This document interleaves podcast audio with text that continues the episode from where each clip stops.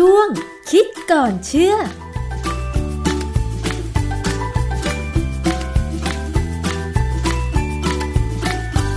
พบกันในช่วงคิดก่อนเชื่อกับดรแก้วกังสดานนภัยนักพิษวิทยากับดิฉันชนาทิพไพรพงศ์นะคะ ในรายการภูมิคุ้มกันรายการเพื่อผู้บริโภคค่ะ วันนี้นะคะ พูดคุยเรื่องของการออกกำลังกายค่ะ หลายคนนะคะ ไม่ได้ออกกำลังกายเลยในช่วงที่มีการระบาดของโควิด -19 นะคะ แต่ว่า เมื่อมีการผ่อนปรน ก็อาจจะทำให้หลายคนคิดว่าจะสามารถออกกำลังกายได้ แต่ทีนี้มาตรการในการผ่อนปรนเขาก็ต้องมีการให้ระมัดระวังตัวเอง ไม่ไปเสี่ยงรับเชื้อโควิด -19 นะคะ อย่างเช่นการเปิดสวนสาธารณะ ให้สามารถไปวิ่งออกกำลังกายได้ แต่ว่าต้องทิ้งระยะห่าง แล้วบางกิจกรรมเห็นบอกว่าก็ต้องใส่หน้ากากด้วย แต่การออกกำลังกายเนี่ยมันควรจะใส่หน้ากากหรือไม่สำหรับดิฉันแล้วเนี่ยนะคะ ไม่สามารถใส่หน้ากากออกกำลังกายได้เลย เพราะว่ามันอึดอัดมันหายใจไม่ออก ทีนี้นะคะ การออกกำลังกายช่วงที่มีการระบาดของโควิด -19 เนี่ย เราควรจะเลือกใช้หน้ากากอนามัย อย่างไร เพื่อเอามาใส่เวลาออกกำลังกาย หรือไม่ใส่ดีอะอันนี้ต้องไปฟังอาจารย์แก้วค่ะ อาจารย์คะ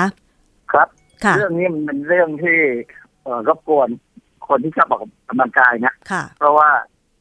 อย่างช่วงที่เขาไม่ให้สนามแบดเปิดเนี่ย ผมก็ล็อกลูกแบดขึ้นอากาศอยู่หน้าบ้าน ซึ่งมันก็ทำได้เพราะว่าผมเริ่มทำตอนประมาณหกโมงเช้า คนส่วนใหญ่เขายังไม่ไม่ตื่นนะนะค่ะ แล้วก็ออกไปนอกเล่นได้จนถึงประมาณเจ็ดโมงเช้านี่พระอาทิตย์มาแล้วเราก็ต้องหลบนะเพราะว่าแดดตอนนี้แรงมากค่ะ อาจารย์ ดิฉันเคยเห็นสกู๊ปกีฬาค่ะ ที่มีโค้ชของนักมวยเนี่ย สอนเด็กในชุมชน ต่อยมวย แต่ว่าไม่ได้เฉพาะชกลมเฉยๆ มีการต่อยเป็นการตั้งการ์ดโดยโค้ชด้วย แต่ว่าผู้ที่ออกกำลังกายโดยการชกมวยทุกคนเนี่ยใส่หน้ากาก อันนี้มันถูกต้องตามหลักวิทยาศาสตร์การกีฬาไหมอาจารย์ ตามหลักสรีระอะไรต่างคือความจริงเนี่ยถ้ามีหน้ากากเมื่อไหร่เนี่ยปอดต้องหายใจแรงขึ้น เพราะมันต้องสูดอากาศผ่านไอ้เจ้ากระดาษหรือผ้าเนี่ยๆค่ะมันก็หนาพอสมควรใช่นะฮะ มันมันหนาขนาดที่ว่าอย่างเมืองจีนเนี่ย ตอนนี้รัฐบาลจีนให้นักเรียนที่จะกลับมาเรียนเนี่ยนะต้องออกกำลังกาย อย่างน้อยวันละหนึ่งชั่วโมงโดยการวิ่ง แล้วการวิ่งเนี่ย ในข่าวที่ก็มีการใส่หน้ากากอนามัยทั้งนั้นเลยอ่าเพฮะราะว่าเพราะเขาก็บอกแล้วว่าถ้าวิ่งกันเนี่ยต้องห่างอ่าฮะๆเพราะว่าถ้าคนที่มีเชื้อแต่ไม่แสดงอาการเนี่ยหายใจออกมาแรงๆเนี่ย มันออกมากับลมหายใจได้เหมือนกัน แล้วมันก็ลอยอยู่ในอากาศ เพราะฉะนั้นคนที่วิ่งตามหลังมา ก็อาจจะสูดเอาเสี่ยงเชื้อเข้าไปด้วยค่ะนะเขาก็เลยให้ใส่หน้ากากกัน แต่ปรากฏว่าในเว็บ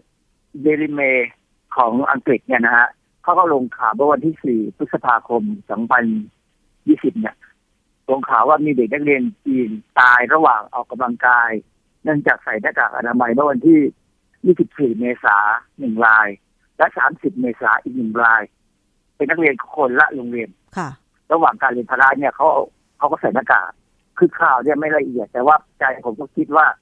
เมื่อดูรูปมันมีรูปอยู่รูปหนึ่งที่เป็นรูปเด็กที่ตายเนี่ยค่ะผอมมากนะผอมมากเลย เพราะฉะนั้นเด็กอาจจะไม่แข็งแรงเหมือนเดิมด้วยอือนะฮึเลยไม่ไหวแม้แต่เราเดินธรรมดาปกติเฉยๆเดินไปซื้อข้าวอะไรอย่างเงี้ย ถ้าเราใส่หน้ากากนะ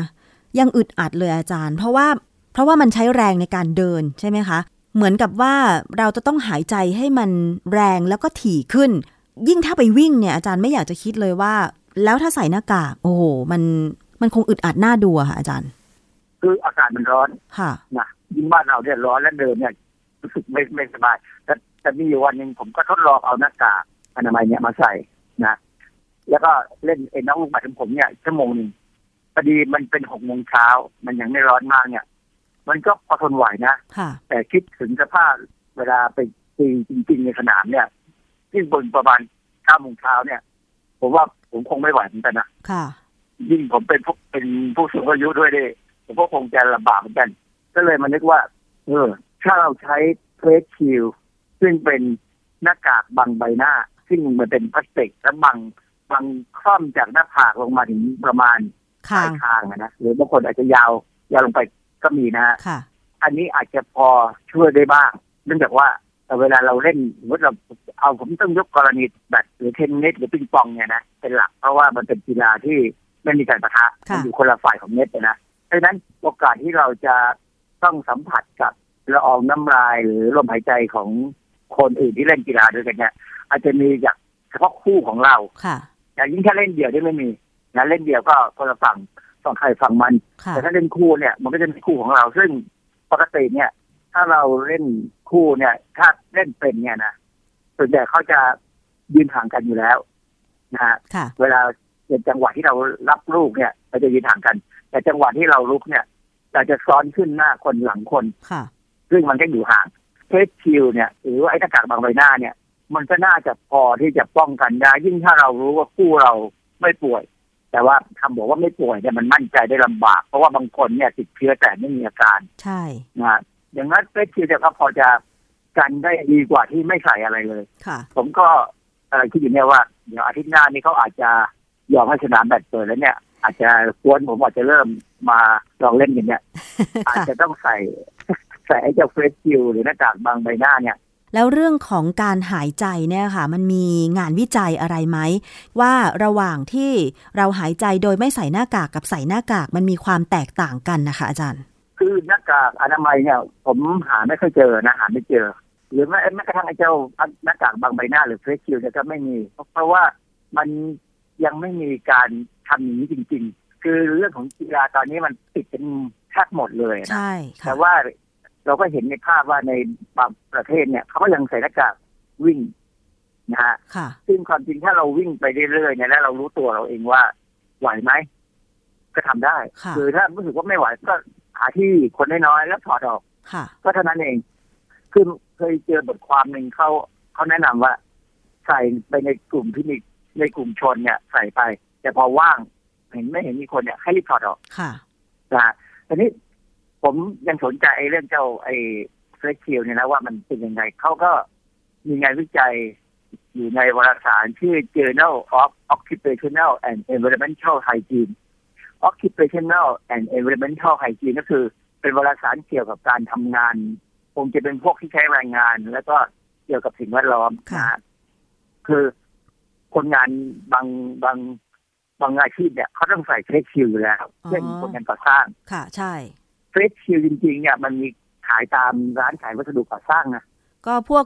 คนงานที่ต้องเชื่อมเหล็กอะไรอย่างเงี้ย อันนั้นเรียกว่าเฟสชิลไหมคะอาจารย์นนั้นมันมันหนักไป อันนั้นไม่ใช่ อันนั้นเป็นหน้ากากป้องกันเลย อันนั้นอ๋ออันนั้นใช่แต่เป็นทางด้าน occupational คือทางอาชีพแต่ว่าอันนั้นมันเป็นเหล็กค่ะแล้วก็มันก็เป็นไอ้ไอ้พลาสติกสีดำเลยที่ป้องกันแสง UV ได้อ๋อนะค่ะแต่ว่าเฟสชิลทั่วไปที่เขาใช้ในการก่อสร้างเนี่ยก็เป็นเอ่อ โครงโครงที่สำหรับสวมหัวเนี่ยก็เป็นพลาสติกนะแต่แข็งแรงค่ะถ้ามีพลาสติกบางๆเนี่ย แต่ก็ยังแข็งแรงอยู่พอสมควรเนี่ย ติดกันมาถึงใบหน้า ซึ่งอันนี้ใส่เล่นกีฬาไม่ไหวค่ะแล้วมันหนักมันหนักแล้วมันมันกระลุงกระลังไป ตอนนี้มี face shield มาขายก็ทั้งเยอะนะค่ะบางบางแบบเนี่ยเป็นเหมือนแว่นตาแล้วมีกระพลาสติกออกมา ใช่นะฮะราคาต้นทุนอาลีบาบาของของไอ้เจ้าที่ขายแพลตฟอร์มนึงเนี่ยนะต้นทุนมันประมาณ ถ้าเราสั่งเนี่ยประมาณหกสิบห้าบาทค่ะแต่ผมไม่ใช้อะเพราะว่าผมใส่แว่นอยู่แล้วแล้วผมไปใส่แว่นซ้อนแว่นนี่ผมว่ามันไม่สะดวกอะผมก็เลยมีอีกอันหนึ่งซึ่งมาเป็นของบริษัท คือโลโก้เนี่ยเป็นของบริษัท ขายรองเท้าที่ดังในอดีตปัจจุบันนี้เขาไม่ค่อยโฆษณาแล้วก็ผมว่ามาลองใส่ดูมันก็ดีนะค่ะถ้าคิดว่าเดี๋ยววันที่ไปตีแบดเนี่ยจะต้องใส่ดูค่ะนะผลการศึกษาเกี่ยวกับเรื่องของการใช้เฟสชิล เป็นยังไงบ้างคะเขาบอกว่าไอ้หน้ากากเนี่ยนะบางใบหน้าเนี่ยนะมันช่วยลดปริมาณฝอยน้ำลาย ซึ่งมีเชื้อไข้หวัดใหญ่เนี่ย ที่ออกมาจากลมหายใจของผู้ป่วยเนี่ยได้ถึง 96เปอร์เซ็นถ้าอยู่ห่างกัน 18 นิ้วค่ะ18 นิ้วที่มันก็ประมาณฟุตครึ่งก็ไม่ไกลนะ อาจารย์คะแล้ววิธีการวิจัยเขาทำยังไงคะ คือในการวิจัยเนี่ย มันมีการสร้างอุปกรณ์ขึ้นมาสองอย่าง อย่างหนึ่งคืออุปกรณ์จำลองการไอจามของคนที่เป็นหวัดนะอุปกรณ์เนี่ยจะมีจะมีไอ้มันเป็นที่สำหรับพ่นละอองที่เขาทำให้เหมือนกับละอองน้ำลายของคนที่เป็นหวัดออกมาค่ะอันหนึ่งอีกอุปกรณ์หนึ่งเขาเรียกว่าอุปกรณ์จำลองผู้รับการไอจาม อุปกรณ์นี้จะเป็นคล้ายๆกับตัวรับฝอยน้ำลายที่พุ่งออกมานะทีนี้ในการศึกษาเนี่ย ถ้าอุปกรณ์จำลองผู้รับการไอจามเนี่ยเขาก็จะแบ่งออกเป็นสามกลุ่ม กลุ่มหนึ่งใส่เฟสชิลค่ะอ่ากลุ่มแรกนี่ไม่ใส่กลุ่มกลุ่มแรกนี่ถือว่าเป็นกลุ่มพวกควบคุมคนธรรมดาไม่ใส่ กลุ่มที่สองใส่เฟสชิลนะหน้ากากบางใบหน้า กลุ่มที่สามใส่หน้ากากบางใบหน้า และก็ยังใส่หน้ากากอนามัยด้วยค่ะ ซึ่งความจริงกลุ่มที่สามเนี่ยคือสิ่งที่แพทย์เขาแนะนำ คนทั่วไปที่ต้องสัมผัสกับคนเยอะค่ะๆหรือว่าคนที่อาจจะมีไอการติดเชื้อมาแล้ว คือบางครั้งเนี่ย คนที่ทำงานเช่นคนที่ทำงานตามสถานที่ราชการหรือเอกชนก็ตามเนี่ยที่ต้องติดต่อคนเนี่ยควรจะใส่หน้ากากบางใบหน้า พร้อมหน้ากากอนามัยค่ะไอ้หน้ากากอนามัยนี่มันปิดจมูกกับปากส่วนหน้ากากบางใบหน้าเนี่ย มันก็ช่วยป้องกันตาค่ะแล้วยังป้องกันไม่ให้เราเอามือไปจับตาจับปากจับจมูกด้วยค่ะเอ่อทีนี้ไอ้เจ้าอุปกรณ์ที่เขาทำเป็นเหมือนกับคนนี้เป็นคนที่เป็นหวัดจะไอออกมาเนี่ย ในนั้นเขาจะในฝอยน้ำลายกับจำลองที่เขาทำออกมาเนี่ยเขาใส่เชื้อไวรัสไข้หวัดใหญ่เข้าไปด้วยค่ะ คือคือการวิจัยเนี่ยมันทำตั้งแต่ก่อนที่จะมีไอ้เจ้าโควิดนะเพราะวันทำเมื่อปี 2014 เอ่อเขาก็เก็บตัวอย่าง การไอจามไปสู่คนที่ถูกจามใส่เนี่ย หลังจากที่พอไอแล้วห้านาทีเอ่อทันทีที่ไอก่อน แล้วก็เมื่อผ่านไปแล้วห้านาที แล้วเมื่อผ่านไปแล้วสามสิบนาทีค่ะเอาน้ำเอาฝอยน้ำลายที่มาได้ถึงเหมือนกับคนที่จำลองไว้เนี่ยนะจากนั้นเอาน้ำลายเนี่ย ไปวิเคราะห์ด้วย RT-PCR เลย คือวิเคราะห์ดูว่ามีเชื้อไข้หวัดใหญ่ยังไงไหมผลการศึกษาเนี่ย มันแสดงให้เห็นว่า 0.8 ถึง 0.9เปอร์เซ็นของละอองละอองฝอยน้ำลายจำลองเนี่ยนะคือละอองเนี่ยมันจะมีเส้นผ่าศูนย์กลางอยู่สองแบบเป็น3.4 ไมโครเมตร กับ 8.5 ไมโครเมตร ซึ่งแสดงว่าขนาดมันประมาณเนี่ยสองเท่า คือผลการศึกษาเนี่ย มันแสดงให้เห็นว่าถ้าปล่อยน้ำลายเนี่ยมีเส้นผ่าศูนย์กลาง 3.4 ไมโครเมตร ก็จะมีประมาณ 0.8เปอร์เซ็นของปล่อยน้ำลายที่เขาพ่นออกมาเนี่ย ไปถึงอุปกรณ์ที่เขารับปล่อยน้ำลาย ถ้าปล่อยน้ำลายนั้นมีขนาดประมาณ 8.5 ไมโครเมตร ซึ่งใหญ่กว่าพวกแรกเนี่ยประมาณสองเท่าเนี่ย ก็จะมีประมาณ 0.9เปอร์เซ็นของปล่อยน้ำลายไปถึงอุปกรณ์รับคือแสดงว่ามันไม่ต่างกันนะ0.8 0.9 เนี่ย ดูเปิดเป็นเปอร์เซ็นต์เนี่ยค่ะดูไม่ต่างกัน อาจารย์แสดงว่าฝอยน้ำลายของเรามันเล็กมากนะคะ อาจารย์ มันมีหลายขนาด อันนี้ก็ทำสองขนาด คือเชื้อไข้หวัดใหญ่ที่ปล่อยออกไปกับปล่อยน้ำลายเนี่ย มันก็จะไปถึงไอ้ตัวผู้สูดดมซึ่งวางห่างกัน 18 นิ้วก็คือฟุตครึ่งนี่แหละ เพราะฉะนั้นนึกถึงภาพว่าถ้าเราไม่ใส่อะไรเลยนะฮะแล้วเล่นกีฬาอยู่กับเพื่อนซึ่งอาจจะต้องเข้ามาชิดกันเนี่ยค่ะแล้วเขาเกิดเป็นหวัดโดยที่เขาก็ไม่แน่ใจหรือไม่ยอมบอก คือมีคนบางคนนะไม่สบายเป็นหวัด แต่ก็อยากจะออกกำลังกาย เพราะหวังว่าการออกกำลังกายจะทำให้ภูมิต้านทานสูงขึ้น แล้วทำให้หวัดหาย อืม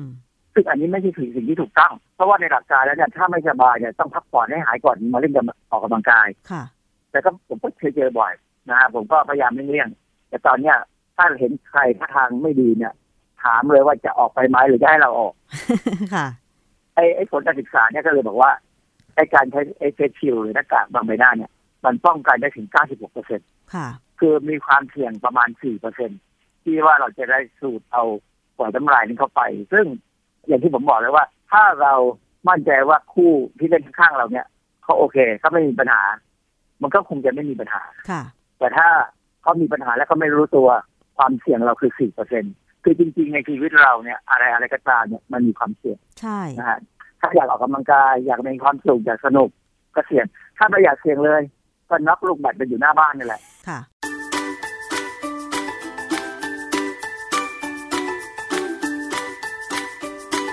ช่วงคิดก่อนเชื่อ